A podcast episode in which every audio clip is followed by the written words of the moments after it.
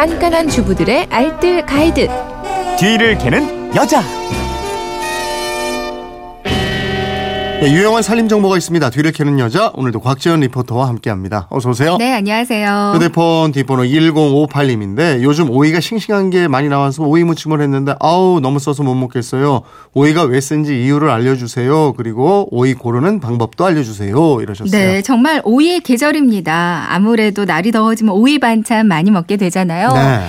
그냥 먹어도 맛있는 오이지만 의외로 못 먹는다는 분들도 많더라고요. 그렇더라고요. 뭐 오이의 네. 독특한 향이 싫다. 좋은데 나. 오이의 쓴맛이 싫다는 분들도 있는데 네. 정말 가끔 어떤 오이는 굉장히 쓴맛을 내기도 합니다. 음. 이렇게 오이가 쓴 이유 알려드리면요. 가뭄 끝에 오이가 쓰다 이러잖아요. 네, 맞습니다. 그러니까 오이의 쓴맛은 품종에 따라 조금씩 차이가 나긴 하지만요. 무엇보다 쿠쿠르비타신이라는 성분 때문에 쓴맛이 많이 날 수 있대요. 음. 가뭄에 비가 내리지 않으면 오이의 수분이 제대로 공급되지 않잖아요. 네. 그럼 오이에서 이 쿠쿠르비타신이라는 쓴맛을 내는 성분이 많이 만들어진다고 합니다. 네. 이 코크루비타신 성분은 박과 식물 특유의 스테로이드의 일종이라고 하는데요. 음. 오이뿐만 아니라 뭐 멜론, 수박, 참외 등 이렇게 설익은 부분이나 꼭지 부분, 껍질 부분에 많이 포함되어 있대요. 음, 무슨 맛인지 알겠어요. 네, 일반적으로는 함량이 좀 적기 때문에 먹어서 쓴맛까지 느껴지진 않는데, 네. 근데 재배할 때 너무 그 수분의 양이 부족해서 건조하거나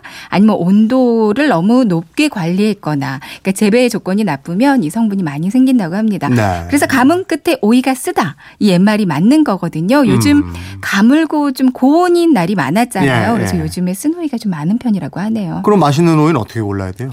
그나마 이제 막 출하를 시작한 오이들은 쓴맛이 좀 덜하다고 하고요. 네. 이제 표면을 봤을 때는 나이를 안 먹은 오이, 그러니까 나이를 안 먹었다는 표현을 쓰더라고요. 음. 오이색이 나이를 먹으면 연한 초록빛보다는 노란빛이 돌면서 시들해 보이거든요. 네. 이런 건 좀 쓴맛이 많이 날 수 있다고 합니다. 음. 전체적으로 초록빛이 도는 싱싱해 보이는 오이가 쓴맛도 덜하고요. 네.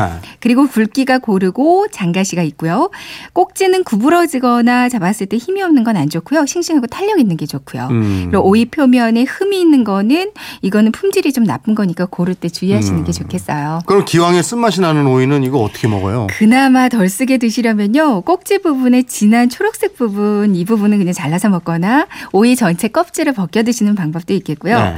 또 다른 방법으로는 굵은 소금으로 표면을 좀 박박 문질러서 닦는 게 좋대요. 음. 그럼 뜸- 쓴맛도 중화되지만 장가시도가 제거가 되고 표면에 이물질도 닦을 수 있거든요. 예. 아니면 연한 소금물이나 연한 식초물에 쓴 오이를 한 1, 20분 정도 담가 놓고 요리하는 것도 방법이겠고요. 음. 근데 이렇게 해도 쓴맛이 사라지지 않는 오이가 있어요. 하지만 쓴맛이 난다고 해서 영양이 없거나 먹어서 문제가 되는 건 아니니까 그냥 드셔도 무방하겠고요. 네. 너무 써서 먹기 꺼려진다면 어쩔 수 없이 얇게 저며서 오이팩으로 자 음. 얼굴에다가 양보를 하시는 게 좋겠죠. 알겠습니다. 지금까지 뒤를 캐는 여자 곽지연 리포터였습니다. 고맙습니다. 네, 고맙습니다.